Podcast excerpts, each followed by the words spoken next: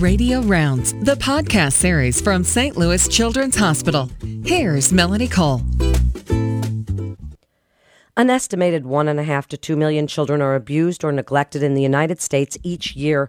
Approximately 3,000 children die each year at the hands of a caretaker. My guest today is Dr. Adrienne Atzemis. She's a Washington University child abuse pediatrician at St. Louis Children's Hospital. Welcome to the show, Dr. Atzemis. So, tell us a little bit about the prevalence and statistics of child abuse in this country. Thank you, Melanie. Yes, it, far too many children suffer from child maltreatment. The National Survey of Children's Exposure to Violence estimated that one in four children have experienced abuse or neglect at some point in their lives, and one in seven children experienced maltreatment in the last year. As you said, many children die each year as a consequence of maltreatment. But thankfully, pediatricians can act in meaningful ways to protect children from abuse. So, are there some risk factors, some certain things you'd like to identify that, that would let a pediatrician know that maybe this is a child who's at higher risk of being abused? Yes, there are many risk factors that uh, we see on a regular basis. So, although child physical abuse is seen across all societal, cultural, racial, and socioeconomic spectrums, there are known risk factors. And those include poverty, family violence, social isolation, a young age, both of the child and of the parent or caretaker, children with disabilities and with chronic illness are just uh, a few of them. There is one known risk factor that pediatric providers can actively do something to modify, and that is correcting caregivers' inappropriate developmental expectations of young children. And by that I mean, and as an example, a parent who believes that, say, their 18 month old daughter could be successfully potty trained will feel significant frustration when their best efforts are unsuccessful and they will begin to wrongly attribute developmentally expected potty accidents to a child's willful disobedience. That dynamic is unfortunately primed for physical abuse. So a pediatrician has an opportunity by a thorough attention to and then discussion of appropriate developmental expectations to ease the parenting stress and can lead to that can lead to physically abusive situations. Dr. Atzemis, the American Academy of Pediatrics has a policy report for clinicians on on being able to identify some of the warning signs of child abuse. Please speak to that a little bit. Yes, I I always use uh, the AAP's policy. Um, the one um, 2009 one was was published, and I like that one because it really gives pediatricians some guidance in in concrete steps. So what they stated was that the ability to detect and properly diagnose physical abuse is dependent on a clinician's ability to do three things, and I'd like to talk about each of those. The first is recognizing suspicious injuries. The most um, common, the earliest, and the easily recognizable finding of child physical abuse is a bruise. Now, because pediatricians see active, healthy children with mild bruising so often, there's a tendency to just dismiss all mild bruising as normal or an expected consequence of play or normal childhood accidents, like falling from the bed or playing at, or and falling at the playground. But that isn't the correct way to think about bruising. So, by understanding the characteristics of normal, expected bruising, and then recognizing when a bruise doesn't fit that pattern, providers can identify children who require additional evaluation, both for potential medical disease and for child maltreatment. So, normal bruises are typically found on children who have attained the skill of upright mobility, meaning like they're cruising, they are moving, they're independently walking. Those children, once they've attained that skill, they generally have bruises that are few in number, have kind of an indistinct shape, and are on the front of the body, on a bony prominence, like a forehead or the shin. Bruises that are on infants that aren't mobile, that are on soft parts of the body, like the cheek, the ear, the neck or abdomen, of the thigh, the back of the body, are numerous, are clustered together, have a distinct pattern, those bruises should prompt an evaluation because those are most frequently associated with inflicted trauma. So even one small bruise on the cheek of a four month old should be considered a warning sign of inflicted trauma. The second step is to do an appropriate medical evaluation. Now, when there's a credible concern for physical abuse, maybe it's because there was a history of abuse that was provided by a parent or an investigator, or there's a physical finding that the provider sees, or there's a diagnosis of physical abuse in a sibling, those children should be evaluated by a medical provider with at least a comprehensive physical exam and history. Every inch of the skin needs to be visualized with particular attention to body parts that are frequently missed. We frequently see injuries missed like behind the ear, in the mouth, or on the genitals.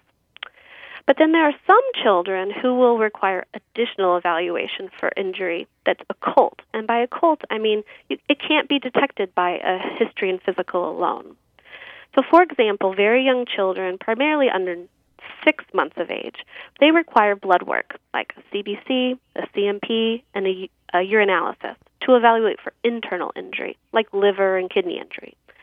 They also need a skeletal survey to detect occult fractures like rib fractures, and what we call classic metaphyseal fractures, fractures at the ends of the long bones. And then many of them will also need brain imaging to detect signs associated with abusive head trauma, like subdural hematoma. But then as the child gets older and more verbal, the yield of those screening tests decreases, and we can more safely rely on history and physical exam. So I would really encourage providers to seek consultation with the child abuse team here at Children's Hospital when they're deciding what screening tests are indicated. And Dr. Kondis and I, my partner Dr. Kondis, we're always available for such for such consultations via Children's Direct. Now the third step, um, that is where we just need to use all of our pediatric experience and just put it all together. We need to ask, does this fit? Does the history match the developmental capabilities of the child? Do the physical findings match that history?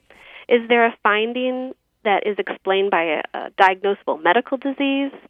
And then we need to acknowledge that when it doesn't all fit together, that we need to consider that abuse is the most likely diagnosis, and then we need to take appropriate steps. And if this is something that's identified by the pediatrician, what is their next step and, and what's required for mandating reporting? Are there are there some deterrents to this reporting system that might keep a pediatrician from reporting it accurately? Yes, uh, that's a great question, Melanie. So, all pediatric providers are considered mandated reporters in every state. But in Missouri, it means that if we have a reasonable cause to suspect that a child has been or will be a victim of child maltreatment, we must make a report to Missouri Children's Division. Now, that language might seem a little vague, but it is written that way purposefully. And that's the reason is because no one should feel that their suspicion has to be confirmed or proven prior to making a hotline. The investigation of that suspicion is not the responsibility of the reporter. So each provider has a personal responsibility to ensure that a report is made properly. That responsibility can't be delegated or transferred to someone else there are certain allowances made. Like, for example, here at the hospital, we know that one medical team can designate one person to make the report on behalf of the entire team. And pediatricians in um, in practice or in a private practice or in a group practice can also utilize that allowance. That one person can make that hotline report. But then each mandated reporter should take the steps to ensure that that hotline was made correctly. Now, you asked about deterrence, and I see that frequently, and that is pediatricians or providers feel a lot of discomfort and frustration with making a hotline report. So, and that's frequently because they don't see or aren't part of the investigation or the protection of abused child, and they feel really disconnected from the process. So, here at Children's Hospital, when I see a case, I, when I'm involved, when the initial reporter is a medical provider or like a clinic staff member, like the receptionist, um, or um, even even a housekeeping staff member who made that report, I will frequently reach out to that person um, who made the report to discuss the case. And many times, providers tell me that they were very um, they questioned whether or not they should make their report. They were feeling very insecure. They they really um, didn't didn't know how to address it, and um, they really struggled with that decision to make the report. Now, many, many times I've been able to very honestly tell them that I believe their decision to make that report saved that child's life. Truly save that child's life by making that hotline. And so it only takes one case like that to really understand the importance of mandated reporting um, and encourage and support clinicians in their duty and their and their responsibility to make that hotline. Now, if a provider ever feels disconnected from that process or the outcome of a hotline, I really encourage them to call, talk directly to Children's Division, the investigator, or the investigator supervisor. Um, or if we at Children's Hospital, the Child Protection Program here, is involved, to please reach out to us because we will make sure that we connect them to that process.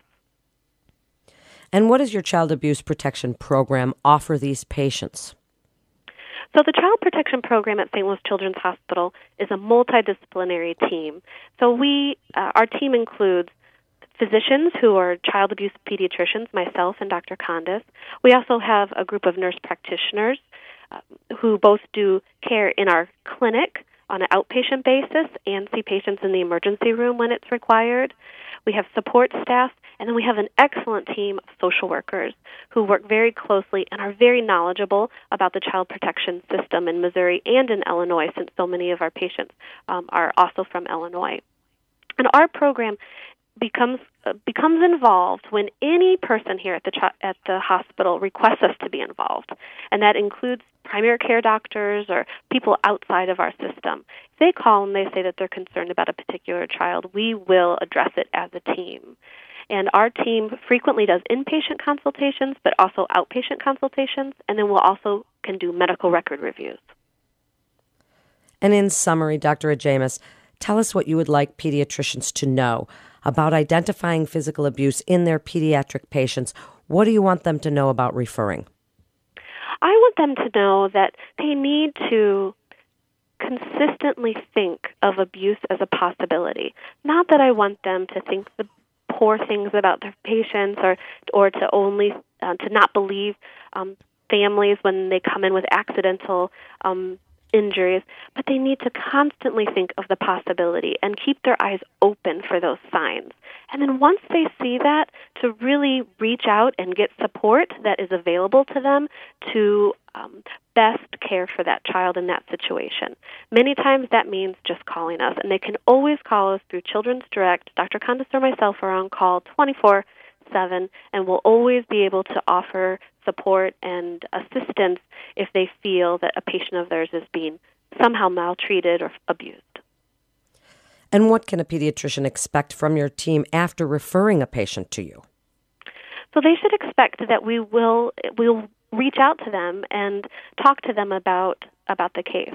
There are times that um, a family sometimes doesn't want a lot of information um, provided, but we always do reach out to our referring uh, physicians sometimes they even know more information than we do um, because they're close to the family and the family may feel uh, safer and more comfortable talking to them. So we will always reach out to them. We will let them know what's happening. And if for some reason they haven't heard from us, to please call us and we'd be happy to discuss their case. Thank you so much for being with us today. It's really so heartbreaking, but such important information. Thank you, Dr. Atzemis, for being with us. And a physician can refer a patient by calling Children's Direct Physician Access Line at 1 800 678 HELP. That's 1 800 678 4357. You're listening to Radio Rounds with St. Louis Children's Hospital. For more information on resources available at St. Louis Children's Hospital, you can go to stlouischildrens.org. That's stlouischildrens.org.